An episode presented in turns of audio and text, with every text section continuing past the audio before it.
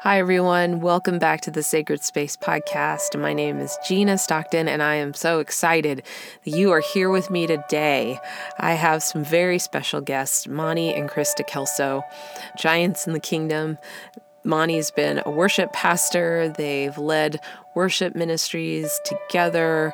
He was the president and CEO of the Slingshot Group that staffs and coaches and uh, helps launch churches all across America. He's now stepping back into a less intense role with Slingshot Group and really stepping into a time of mentoring and really just pouring into leaders all over the country that he's built relationships with. Christa has an incredible ministry called Be Free Indeed that that serves those that struggle with anxiety and depression and mental health and uh, has really turned her personal struggle with uh, mental health into a powerful ministry that provides a safe place for those that are struggling to come and build community and uh, receive prayer and healing and support. So I was really excited to have this conversation with them. Monty was just a significant part of some healing that I walked through in my life uh, in ministry, and I'm just so honored that they joined me. So I think you're going to enjoy this conversation. We talk about their story, we talk about the things that God's doing in and through them, about uh, really seeing God and Jesus in the middle of the hard, dark things, what it looks like to um, suffer well and to surrender the things that you can't control. I really hope that you listen intently. So sit back, relax, and enjoy your time in the sacred space. Let's Monty and Christa Kelso. Hey. Welcome. Yeah, welcome to Hi. Nashville. We're sitting here in the Kelso Cottage in Nashville. Franklin. Franklin, and it's adorable. You guys have a crazy gift for creating spaces that are really awesome. Thank and you. It's fun. We're super sensitive to environment. Yeah. You know, it, it matters. It does. Yeah. It does. And you guys have a very unique gift with environment. Well, thank you for that an environment can bring peace and healing and mm-hmm. safety. Totally. So, yeah. Mm-hmm. Yeah. It connects people too. It does. So I've known you guys for a long time. I mean, Monty, you're like a who's who in the church world in America with Slingshot. you and Stan, you you know everybody and their grandmother in uh, churches. And Christa, you have an amazing ministry, Be Free Indeed, and uh, you pour into people and have such a gift to again create safe spaces and give people um, places to be themselves and to be heard and to and be seen freedom. and to find freedom. it's so good. But I have known you guys for a while, my husband Norm is a bass player, and years ago, when we were still living in San Diego, he started uh, working with Maranatha Music, doing yes. the worship leader workshops, which was way before worship conferences. Oh, yeah, this yeah. was the first version of that. We and logged a lot of miles. Together. Yeah, you were the yeah. the team leader on the worship team that he traveled with. Yeah. Twelve years they traveled. Isn't it crazy? Yeah. It was a long time in the '90s and the early 2000s. Yeah, yeah, and I remember the first time I met you, I'd heard about you, this guy Monty. You guys did the first uh, worship leader workshop that was local that you guys did in, in Orange County, and I I just remember sitting. We were sitting in the car waiting, and you in your convertible Saab kind of pulled right next to us with the top down, and I'm like, yeah, that's a Monty right there.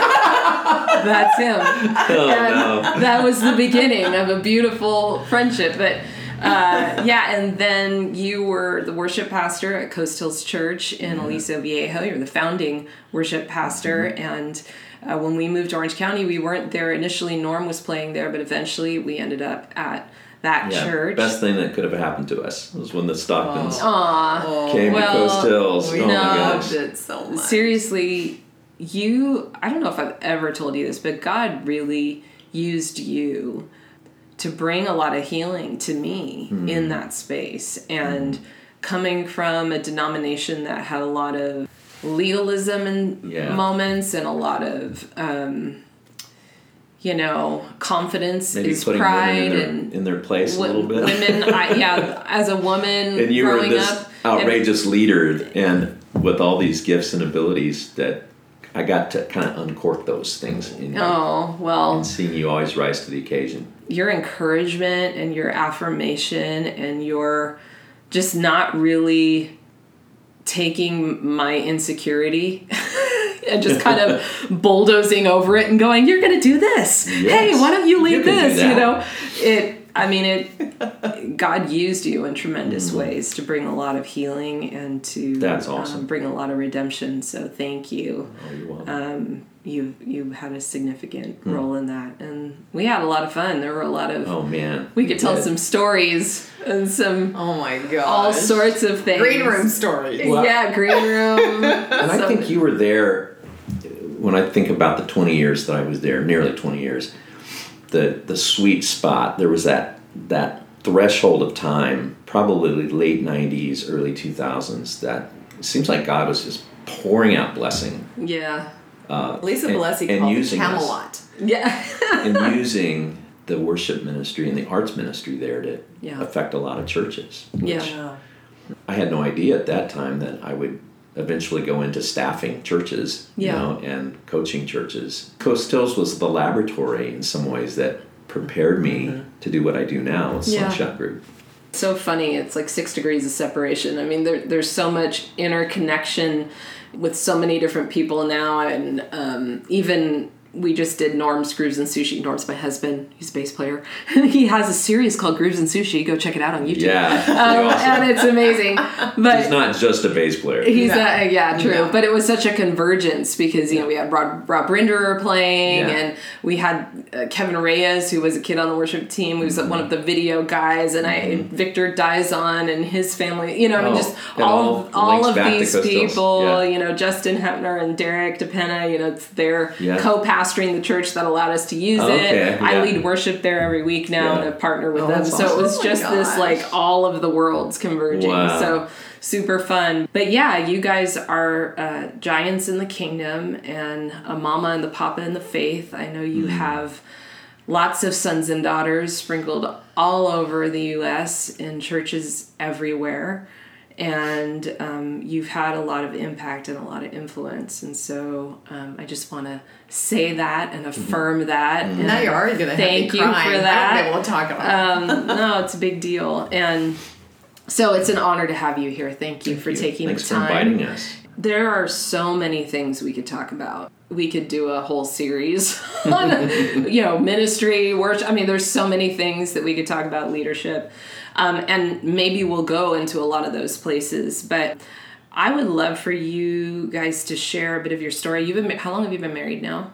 43 years. Forty three Yeah. years. 43 years in November. In November. Yeah. Wow, that's amazing. Yeah, we met in 1977. Yeah. you have served in church and ministry for a lot of years.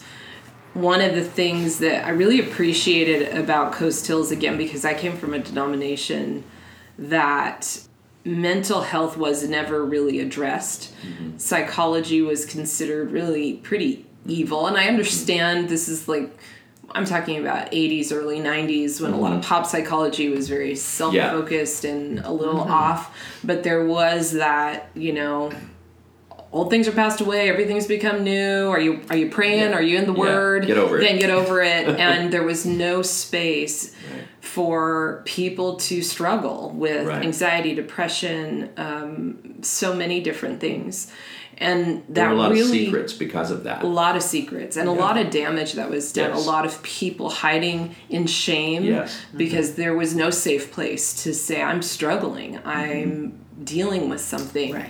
and i know you guys have had your own journey with that and so mm-hmm. i would love for as much as you're willing mm-hmm. to share your story and you know, being someone in leadership, a pastor, a pastor's wife, in this role of authority, and then also we walking through that. What was that like? So wherever you want to mm-hmm. start, I'll mm-hmm. let you guys take it. Well, I'll, I'll just kind of give a bullet point overview of my own mental health. And I was raised in um, Bible Belt, Indianapolis, actually, not that far from here. I spent my summers right here outside, though, of Bowling Green, about an hour from here at my grandparents. So I had a lot of deep history with my grandparents, wonderful spiritual legacy through them.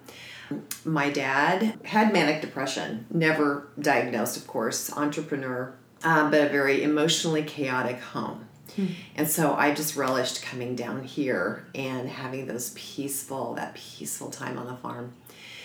So as soon as I could, I got I got out of the house and went to Taylor University for two years, and then wanted to go on a summer mission and was a singer and had done a lot of singing in high school musicals and such and so i auditioned for continental singers and that's where i met monty That's right. yeah About we met on Continental tour we Singers. were Yeah, a we were a tour, tour couple, couple. That was very taboo. yeah we were So we had to be kind of secretive sneaky about it. we Yeah. were sneaky do you realize our first kiss was right here in nashville at my That's aunt's right. house Yeah, let's not go there. we won't go there. It's kind of a cool story. But so we felt passionately in love. We just we just knew we were for each other, and we got married the next year. And we thought we could settle in southern Indiana, where Monty grew up uh, in you know his own family, and they were a real estate family, and so we dove into real estate things. Another story for another time, but we knew within nine months that this was not where we were going to establish our lives and raise a family. And so um, got a call from Cam Floria, Continental Ministries, and said, Monty, would you come and, and be in leadership? So we moved to California, finished, Wow. he got to finish college there. And so toured with Continentals for several years. And then I went to Coast Hills. While we were touring, you know, we thought, oh, you know, we don't want to have kids for a while, and then started trying to have kids. And I had started um, a, a ministry called Living Alternatives. We were it was it was in that era where the abortion clinic crisis was really at the forefront of news and the pro life movement was right at the forefront of everything. And my sister had actually had a baby as a teenager, so I, I had a lot of heart for gals who found themselves in that situation. So I threw myself into that. Very driven. My dad said, Our whole lives to kids, you'll never amount to anything. Hmm. I'm very disappointed in you. It was very ba- it was very much based on Wow. his own fear. Yeah. I mean, he was a very fear based man because his mother was severely, severely depressed um, hmm. half the year. So I remember saying inside, as early as 12, when he would say, You'll never amount to anything, I would just think, Watch me. Hmm. You just watch me. Yeah. And so I was very driven to be successful. So yeah, I worked a lot. We were both very, very busy, busy. In fact, the church that we went to, their byline was a busy church always serving. and that's what we did, wasn't it? That was on the side of the buses. That's Yeah. funny. Yeah. We won't say what, what church that was. That's yeah, amazing. Yeah, we love that church. We love people. But anyway, we started trying to have kids and couldn't. And it, it became a deep, deep, deep wound. And ended up having to take a sabbatical from that ministry. And that was after we had uh, started Coast Hills. And the whole church was praying that I would get pregnant. And um, that's a whole nother story. But I had my first clinical depression in the middle of that infertility um, crisis, really. Yeah. And um, also had some real difficult challenges with the leadership of Living Alternatives Ministry. Uh, so that all converged into a dark, dark place. And at that point, we thought it was circumstantial. yeah. And it probably was more circumstantial at that point. You know, depression and anxiety has many windows into its roots and manifestations. Yeah. So yeah, I agree. There's terrible circumstances. I mean, anyone that's gone through years of infertility, it takes you to a dark place. Absolutely. You don't have to have that family history of genetic predispositioning. Right. So that was the first one. Well, then God's sense of humor. three boys in four years. Monty was on the road with Maranatha. Wow. And I just want to thank God for the dear friends. I'm going to speak out their names right now. Ron and Sherry Alden. we co co familied together. On Yeah. it. Ten years we had houses in the same street right across from each other, and it was a whirlwind of things. Dr. Dobson used to say, "You don't ask a mother preschoolers if she's depressed. yeah. You ask her, how depressed are you? Yeah. Well, especially going from running a ministry and being on the platform every weekend, leading worship with Monty and Gina and all the wonderful worship team that we had at Coast Hills, and then you know being at home with these At three home. little guys. You yeah. Well, yeah, and so much identity gets formed in those positions you hold. And the affirmation you get, all the things that Yeah. God's using you to do, then suddenly you're home was spit up all over your front. You feel like mm-hmm. failure, and then it's like you're crumbling Right, under right. the. I, um, re- I remember one day I was in the middle of this closet that was under our staircase, and it was where all their toys were, and they were all around me, and the toys were everywhere, and I was just tears were just rolling. In fact, Steve Arterburn interviewed me for one of his radio shows one time, and we were talking about this moment. Tears were rolling down my cheeks, and I said, Oh, Jesus, just give me something to hold on to right now. And that verse came to me from Hebrews that said, Let us hold unswervingly to the faith that we profess. Right. For he who is faithful. I, I forget the exact wording of it, but, um, and he's been so faithful. Yeah, yeah. He's been so faithful. So good. So, battled through infertility, experienced your first bout with depression during that. Then, boom, three kids in four years. Monty's on the road. You he he's also by this time you are leading at Coast Hills, and Oh, yeah. there's a lot going on. You know, God was just, He always has been so incredibly faithful. I'd say for the first 10 years, you know, I'd say the first intense depression I had was before Connor was born. So that would have been when I was about 30, 31. And I, I did ask one of my favorite doctors, why, why did this not manifest until I was 30? Hmm. And he said, you can have a genetic predispositioning for mental health problems, but until you have a trauma or dark circumstances, that door doesn't open. Hmm. And so that was important for me to understand Yeah. is that, you know, why? And I was in also some understanding of scripture that that was not really helping me find the freedom. I don't even know how to put this. It didn't allow me the freedom to feel like I wasn't failing. Yeah. Does that make Well, sense? it's Is sort of what what I you were talking about in the church that you grew up in, Yes. where it wasn't okay to not be okay. Right.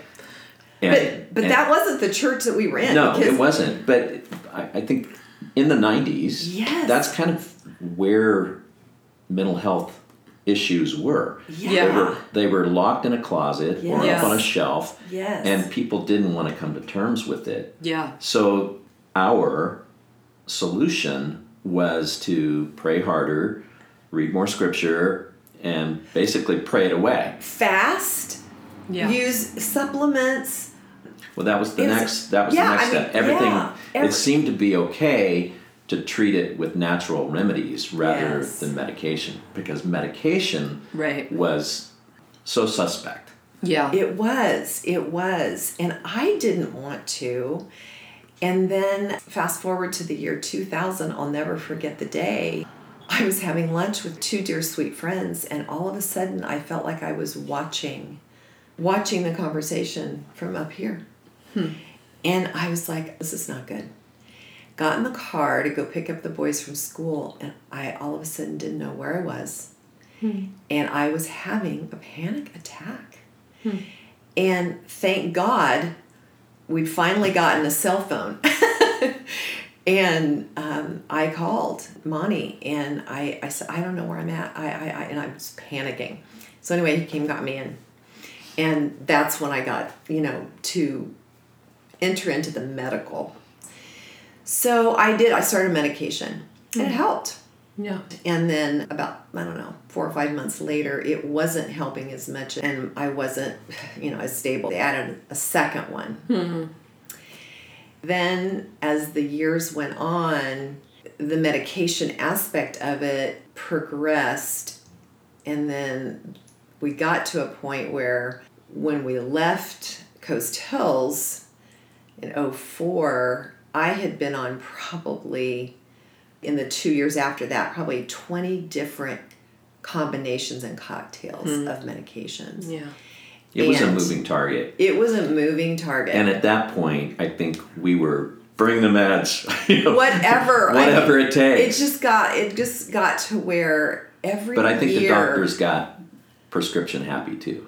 Clearly no doubt. Did I you mean, have an official diagnosis at this point, or were they kind of shooting in the wind and yeah, and I something? don't I don't use labels anymore, and um, all the people that I work with at Be Free Indeed, we just don't use them. And Yeah. even my current doctor that I have, who I absolutely adore, he won't use labels. yeah, He and the reason is is because different people have different definitions, even Yeah. within the medical community. yeah, Mm-hmm. Back in the day, it was you're depressed or there's a manic depression. There wasn't bipolar one, bipolar two. Right. I Right. even heard There's bipolar so many- three. yeah, I mean, who? Where'd that come from? You know, it's gotten so out of hand, Gina, yeah, that it's really crazy making. Like, you know, Yeah. you don't have a problem. I know, right? Yeah. So I've gone through um, now three decades of this journey, and And it's Really always hard. a fight. I mean, it is a fight always to maintain health, but even more so to overcome uh, mental health issues. And Yeah. you have fought well. But I think I think one of the things I admire about how you've dealt with it is you have dealt with it holistically, Mm-hmm. in that it's mind, body, soul, and spirit. Yeah, And fortunately, you're a disciplined person who who maintains all those areas. Can you imagine what life would be if you weren't tending to those other here. areas? I wouldn't be here. Yeah.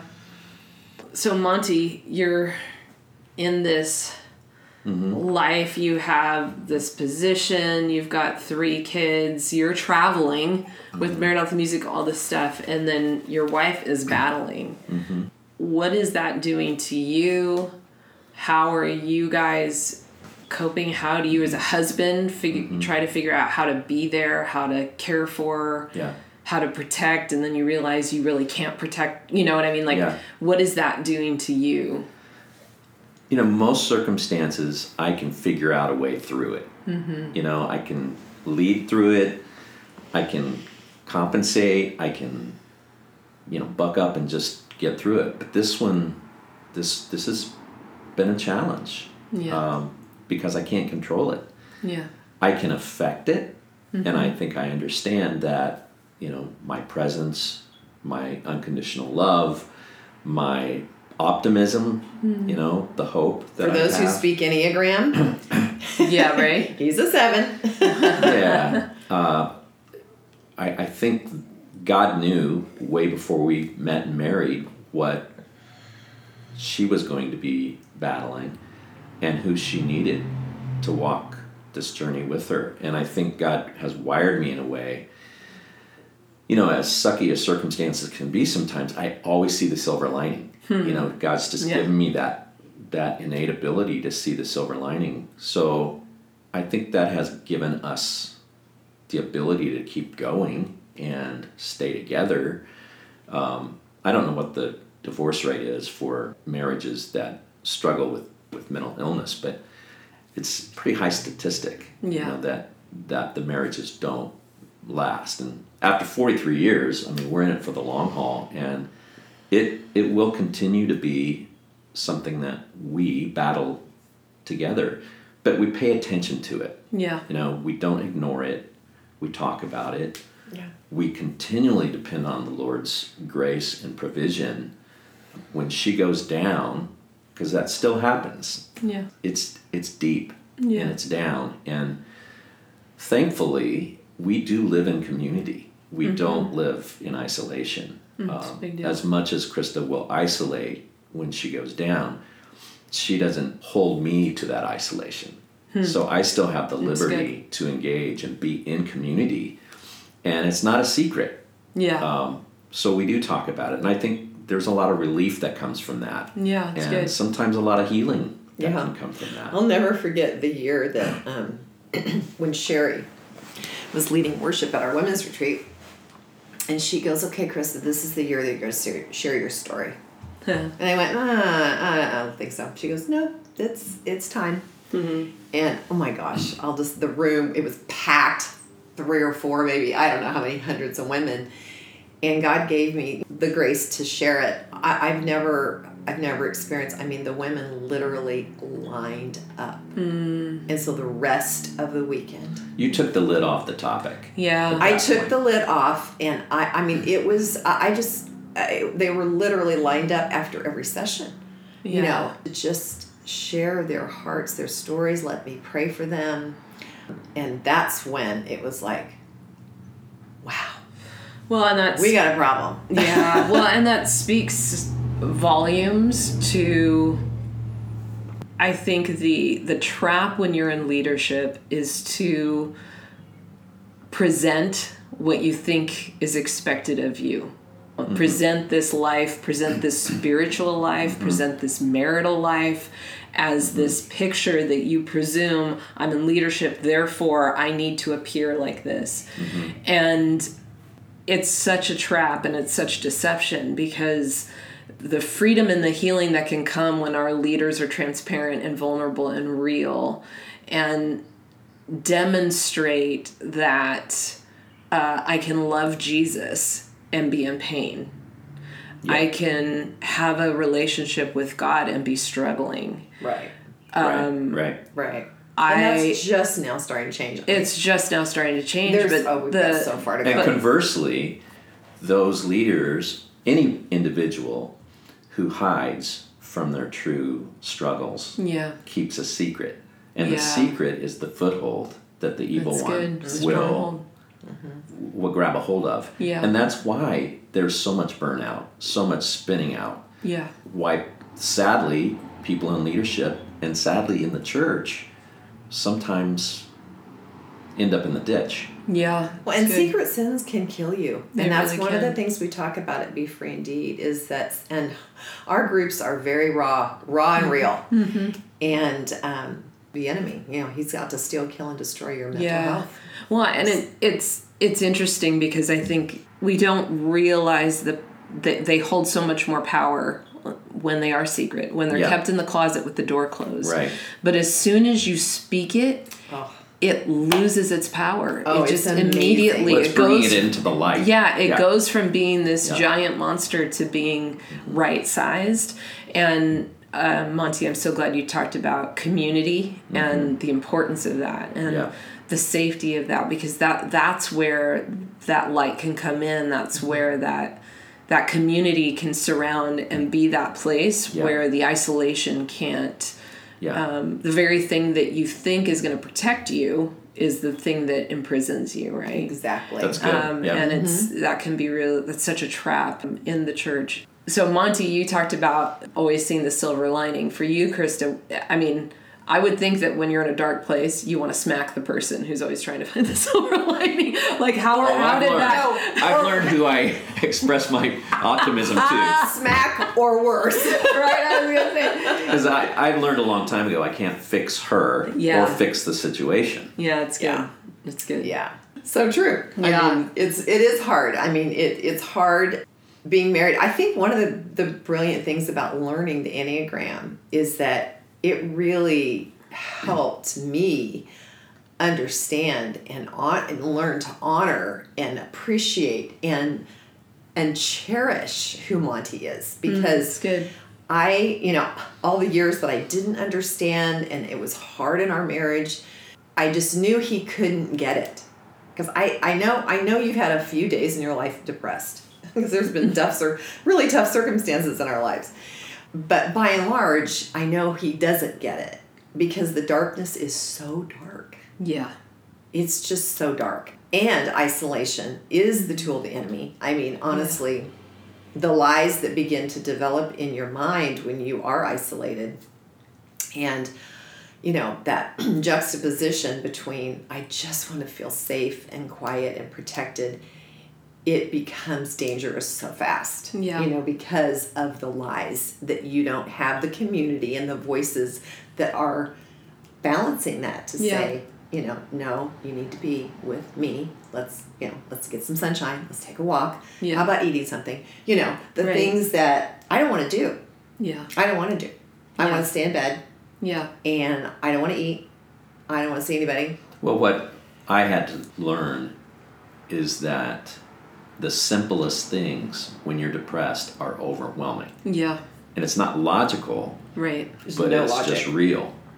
E- And thus, it's easier to stay in bed and pull the cover over your head and not have to make a single decision. Yeah. Making a decision is impossible. Hmm. To get up and take a shower. Yeah. It's just, I mean, it's, it just feels like the most overwhelming thing you can possibly imagine. Yeah. And I think it would be obvious to say, well, what's wrong? Are, are your medications wrong? Are your Right. circumstances wrong? You know, you're living in two states now. That's got to be it. Or you're, you know, you don't have Yeah. access to your grandkids for a month. That's got to be it. But none of that adds up Right. as to why. Logically. logically. Yeah. Does it influence it? Maybe a little bit, but that's why we're always chasing mm-hmm. mental health, being healthy. Yeah. You can't just get a prescription and think, okay, we're good now. No. It And- will always be something that we battle, and you know, unless God does provide complete healing. Yeah. And Yeah. after thirty some years, I don't, I don't think that's going to happen. No. I, the eternal optimist says it's not going to happen.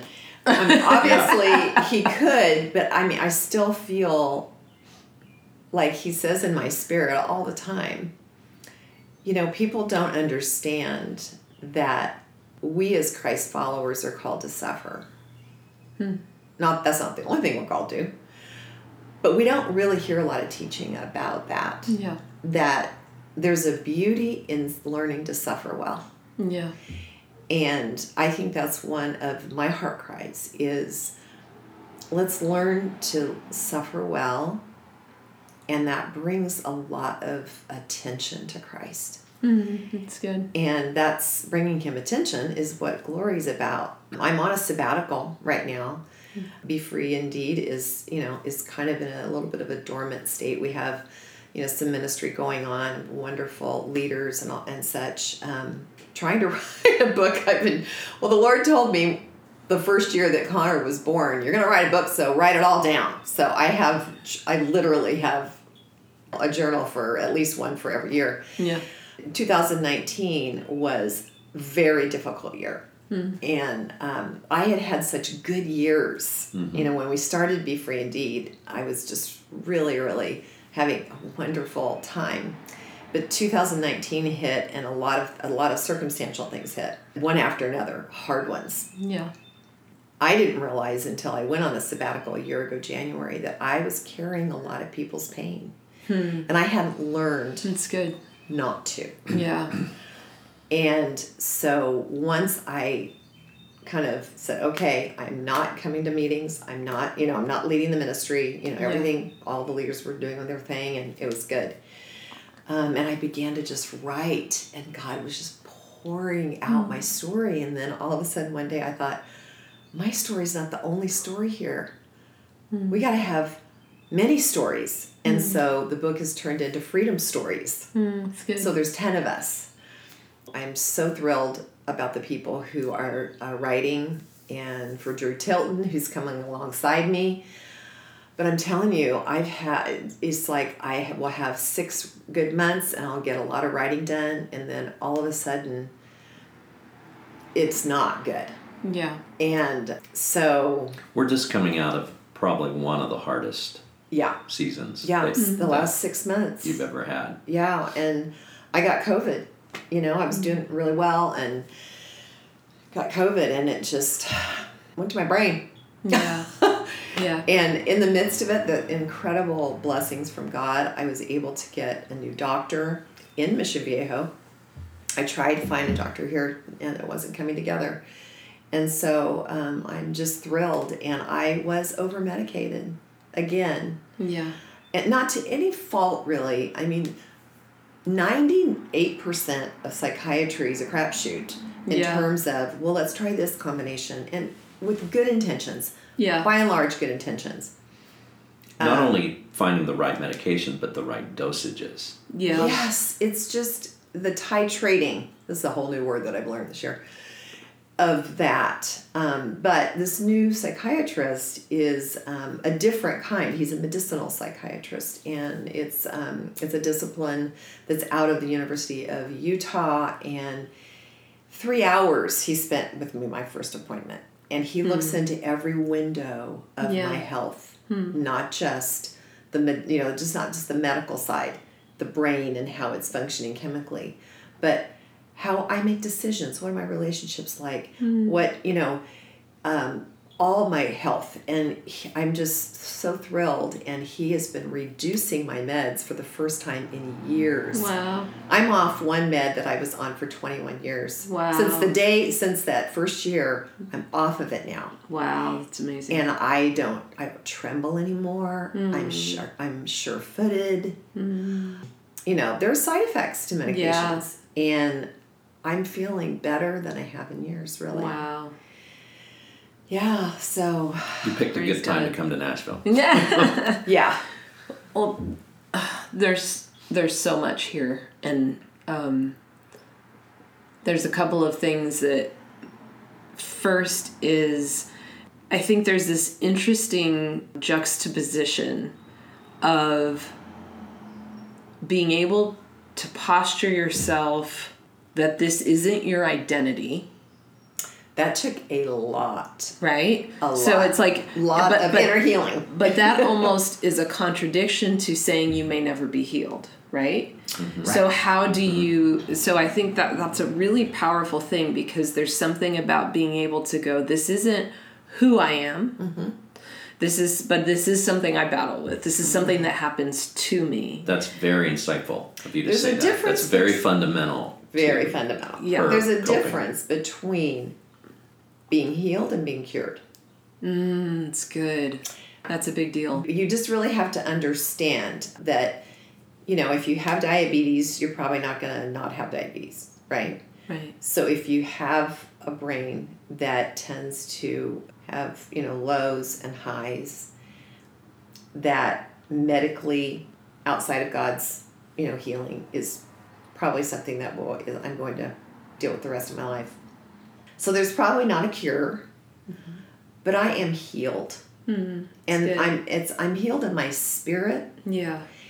and that is where my identity is mm, is Yeah, in my good. spirit Yeah. because it's and i had to go through months of inner healing Yeah. i've had therapy Yeah. and i've had inner healing they're a wonderful Which is a- marriage Prayer healing. Yeah. inner healing prayer ministry where and this is what be free indeed is based on is inner healing Yeah. and that is where you invite jesus into the wounded places Yeah. so and you good. find out where's the first when when was the first time Yeah. that you experienced that fear that you're Mm-hmm. feeling or that um, you know that particular emotion that is presenting in that session Yeah, where's that door? Yeah. where is the door and then you close the door Yeah, jesus lets that door be closed and and it doesn't mean it's not going to be open Yeah, i mean my good. those experiences i had in trauma with my my family you know i'll think that door's closed and then you know There's even a- last year i was like whoop that door opened again yeah, That's what we call triggers.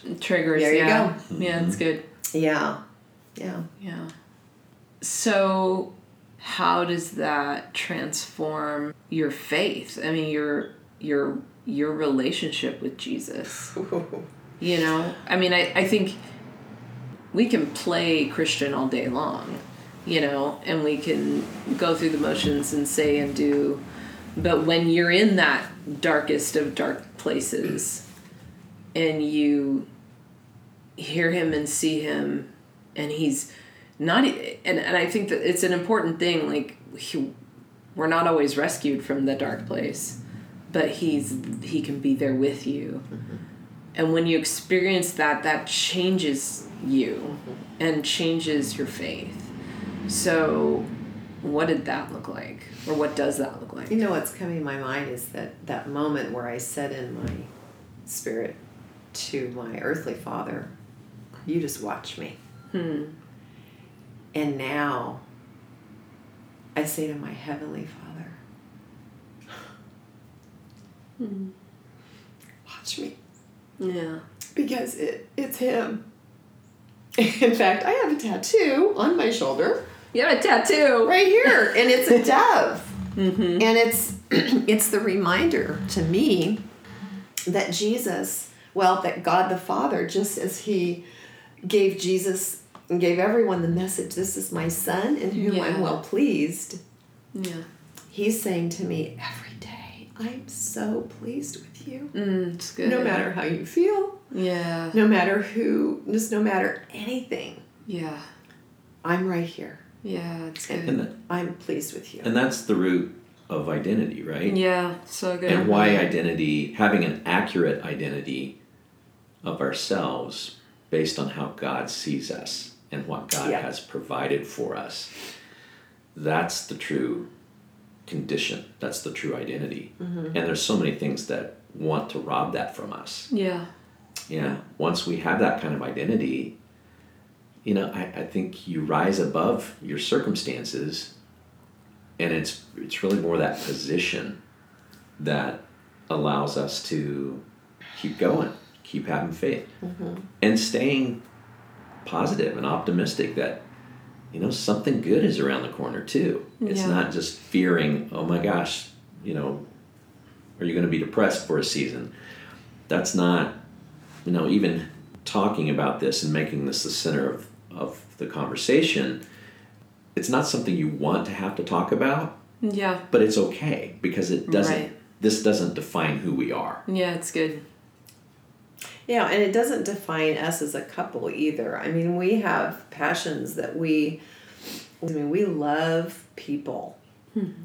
We're called to people. Yeah. We always have been. When we met on our tour, we were about, we were always about other people. Yeah. And that's just, I think, the nature of how God made us. And so, you know, when I'm feeling good, I love that. And when I'm not feeling good, I still love the fact that he is still, I mean, he'll do the fire pits and mm-hmm. all of that stuff. And I, I, I love that, Yeah. you know, and even though I'm not able to at that point, I don't feel guilty. I used to, and it took me a long time to get over that. Mm, yeah. But I'm like, no, Well, that would I, perpetuate the depression. Exactly. The guilt it just shame. makes Yeah. me feel The shame, yeah. worse. Yeah. the shame. And so that's shame is one of the enemy's top It three. yeah, I mean, so- shame. so yeah. much. We and one of the things we say at Glue, our our, our small group at Be Free Indeed is called Glue. Gals like us say, stop shitting on yourself. Uh uh We don't Yeah. do that here. And there's just no um, That would be shoulding. no more should Should. right. Yeah, because shame is is a big deal. And you know, in a marriage, expectations there's expectations, there's reality. Yeah. Everything in between can be disappointment, anxiety, whatever you want to call it. And in a marriage, you know, you, you're always having to deal with, and I struggle with that because I want to please Monty. Hmm. you know, I want to be the good wife, and I love to cook. That's my creative space, and Monty is the creative in the family. Um, when you say you all create the space, it's predominantly him. He's very artistic, but cooking, I love, and that's much. It's a big part of hospitality. So I do enjoy doing that. So I've kind of getting to where I've worked through the grief and disappointment in myself when I'm not able good. to do that. But it's okay. Yeah. He'll go to Costco and get stuff. and- Well, and it's so interesting because even even that isn't your identity because you can get wrapped up in if I can't do that, then I'm not I don't have worth in this space or I don't have worth in this marriage or I don't have worth in the mm-hmm. church or whatever the case may be. And so mm-hmm. identity is about surrendering all of it, whether it's a negative thing or whether we think it's a positive thing. Yeah. Mm-hmm. But actually just being a son or a daughter and actually being okay with that. And surrender trusting. is the word that you said. yeah. Surrender. You know, that's another thing that I think we forget in the Western church is that surrender Mm-hmm. is such a beautiful thing. Yeah. It takes the pressure off. Yeah. Because if we surrender, then we can really hear the voice of the Holy Spirit Yeah. saying, only do and say what the Father says. Yeah. Don't try to perform your way into anything. Listen. Well, it's about dependence, right? Too, Yeah. right? You know, it forces us into a place of dependence, which is really where we need to start. And it also positions us to receive. And that's not an easy thing to do. Mm-hmm. Yeah. Especially um, not in our culture. And just honestly the the gift and what you have to give in those spaces is different because of what you walk through as well. So here God's gifted you in a way to I talked about it a little bit in the beginning like you guys have a lot of people you've poured into. Um, you are about people. You do create safe spaces. Monty you're a champion of people. You know I've, I've seen very few people champion the way you do. Let's talk about that because that is such a part of the things he's knit you together to be. And it is both of you Mm-hmm. even if christa you feel like you can't or you feel like he creates the spaces it it is the two of you. One of the things that is so significant to me is is the depth of partnership in marriage. And you alluded to it even in health and healing like god knew that christa needed a partner mm-hmm. for her to walk through this but you also can't stand where you are mm-hmm. uh, and do what he's called you to do without christa staying next to you because mm-hmm. you both are called to that place. And so what is it that God has called you guys to do and what does that look like? Because i see you know you see on instagram you guys in your your amazing fire pit you know i mean god's doing crazy cool things in and through both of you so let's talk a little bit about that So that's, I like this topic. Um, we were talking about surrender and freedom, and you know we're now into our sixties, and there's got to be some benefits to living a lot of life. Yeah. You know, and there's part of that that the benefit I'm seeing right now is the freedom not to produce, mm, it's good the ability to just be yeah and the heightened awareness then of what's God doing, you know, Yeah. rather than what am I trying to manufacture. that's a big deal coming from you because you're a producer I'm a striver. Yeah. I was a striver. I, Yeah. I look back. I'm still trying to get used to it. and i'm like wait who are you what have you done with monty yes. exactly. but I look back the, at the you know the height of my ministry career, and to do two or three jobs was just kind of normal. yeah you know, leading Coast Hills, involvement with Maranatha Music, and started a worship institute, you know, at the same time, while we had little kids. You know, it was Yeah. like, but that was so normal to me Yeah. because I was a producer and probably a striver.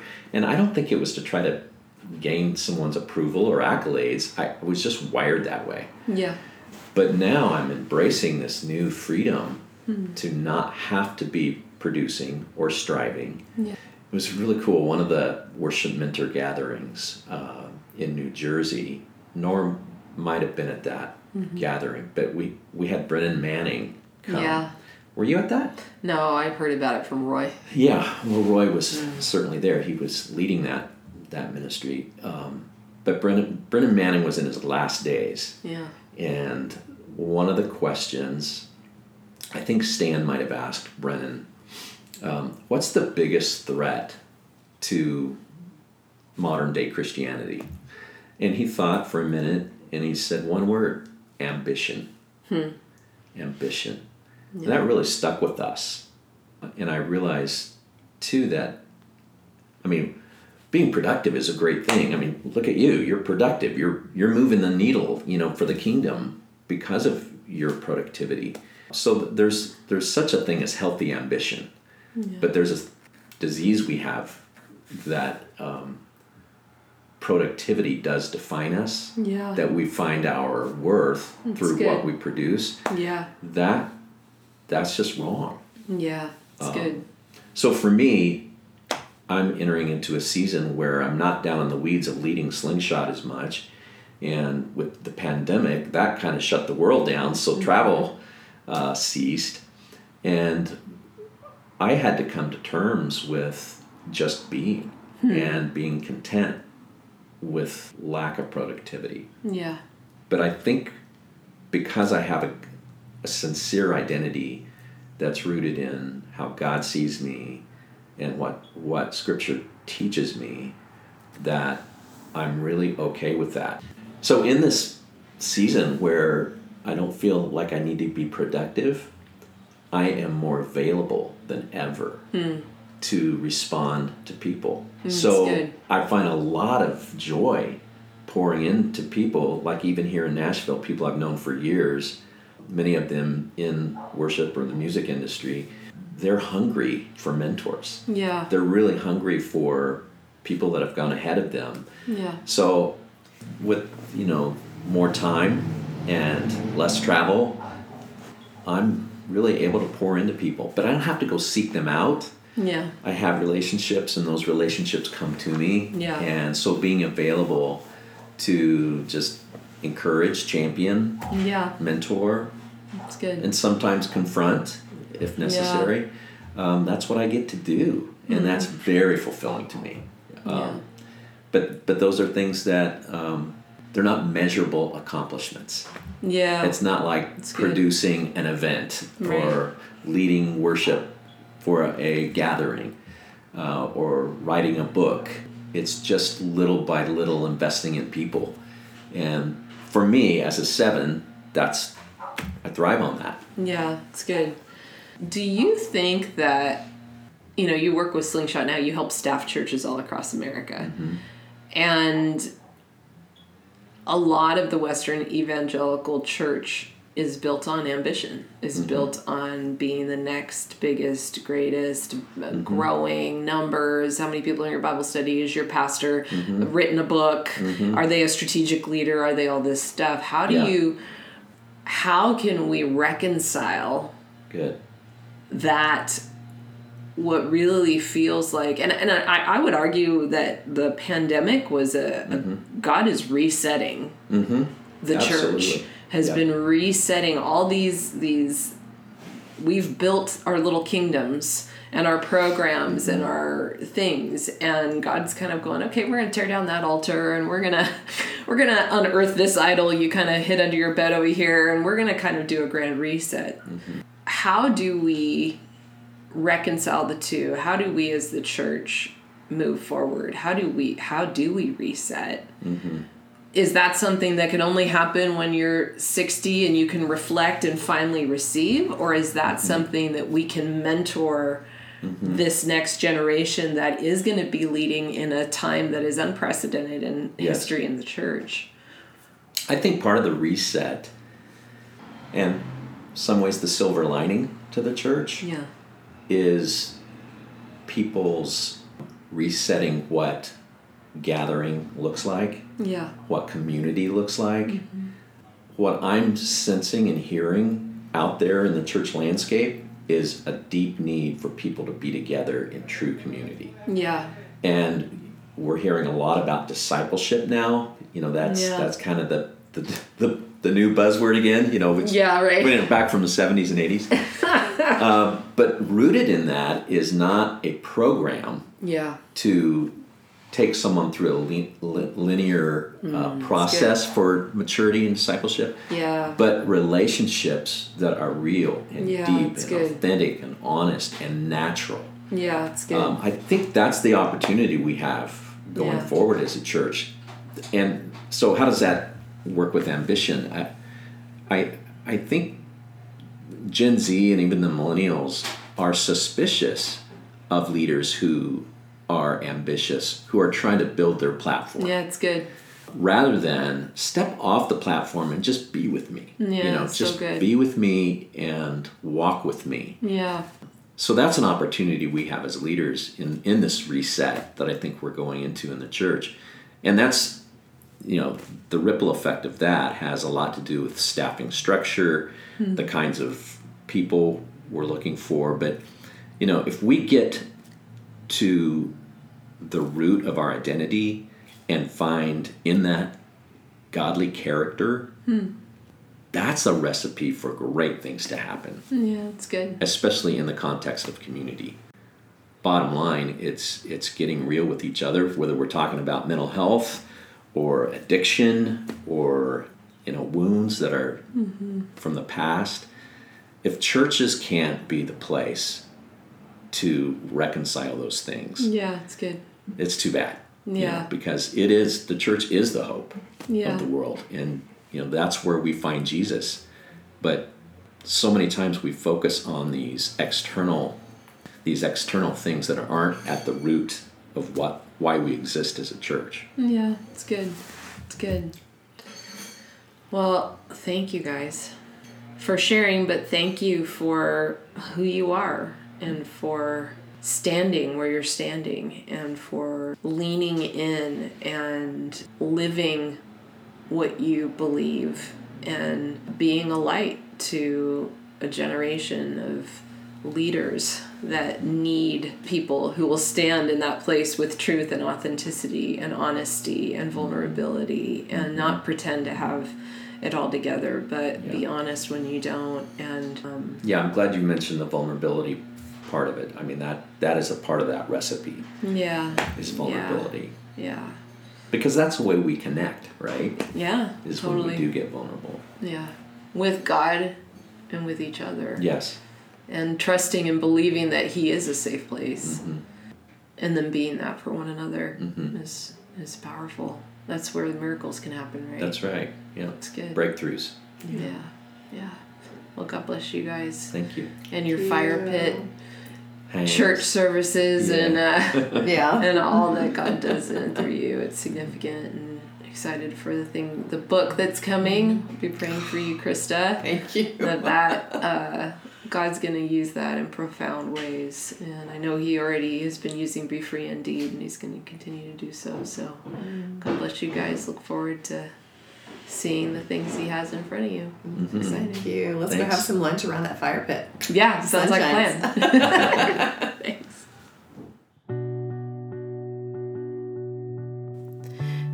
Well, before we go, I just want to take a moment and sit here for a minute. There was a lot there, and we're in a day and age where there's a lot of people struggling with anxiety, with depression, with various degrees of mental health struggles. And you may relate to the things that Christa was sharing, the darkness that can overcome and overwhelm so easily, and the battle to maintain control over your thoughts, your emotions, to struggle through medication and doctors and what the best solution is and hoping for a quick fix and not finding it or finding relief for a moment and then not and trusting Jesus for healing and receiving some but not all and everything in between. And if that's you right now, I just want you to know that you are seen and you are known and you are loved. And you listening to this conversation is a demonstration of that love that you're here right now. And so I just want to encourage anyone out there who's listening, and if that's you, I want to encourage you with a couple of things that came up. And the first is don't isolate. It may be exhausting, it may be overwhelming, it may be all you can do to lift your phone up off of a table. But call someone, call a friend. Roll over tonight and tap your spouse on the shoulder and say, I'm struggling and I can't do this alone. Call a friend and ask for prayer. But don't let the enemy use his favorite trick, which is to bring shame and to isolate. And let Monty and Christa's story stand as a testimony of what God can do when we surrender to Him, even in those darkest places when we trust Him with the journey,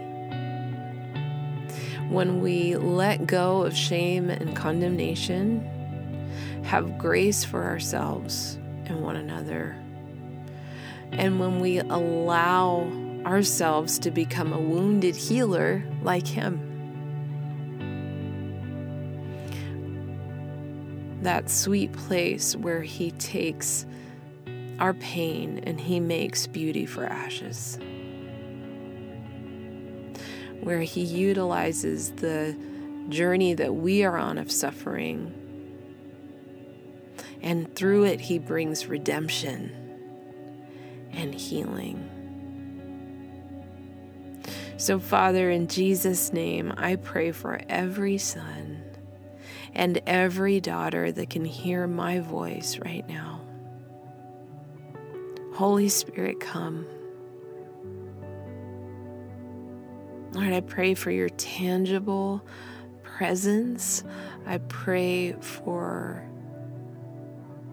a glimmer of hope. Lord, I thank you that you are above, below, and front, behind, and on either side of every one of your kids. That you have good things, good plans for each and every one of them. Thank you that you count every tear and thank you that nothing is wasted. So, Father, would you bring hope? Would you bring healing? Lord, would you bring freedom? And would you bring peace? And we ask all of this in Jesus' name. Amen. Well, I hope you enjoyed this episode of the Sacred Space podcast and this conversation with Monty and Christa. And if you would like more information about Slingshot Group, you can click the link in the episode notes. If you uh, want to check out Be Free Indeed and you are struggling with mental health and you would love to find resources and a support system, check out BeFreeIndeed.net and the network of people that are um, there waiting to love you. If you want to support the production of this podcast and other projects that we do at Stockton Ministries, like the guided scripture meditations and prayer class and so many other things, you can click the donate button in the episode notes, or you can go to our website, stocktonministries.com or ginastockton.com, and you can click the donate button in the top right hand corner. You can also check out our website and the other things we do, and we would love for you to reach out, send us an email, let us know what God's doing in and through you. I hope that you have an amazing week. You know how much you're loved, and we will see you next time in the sacred space.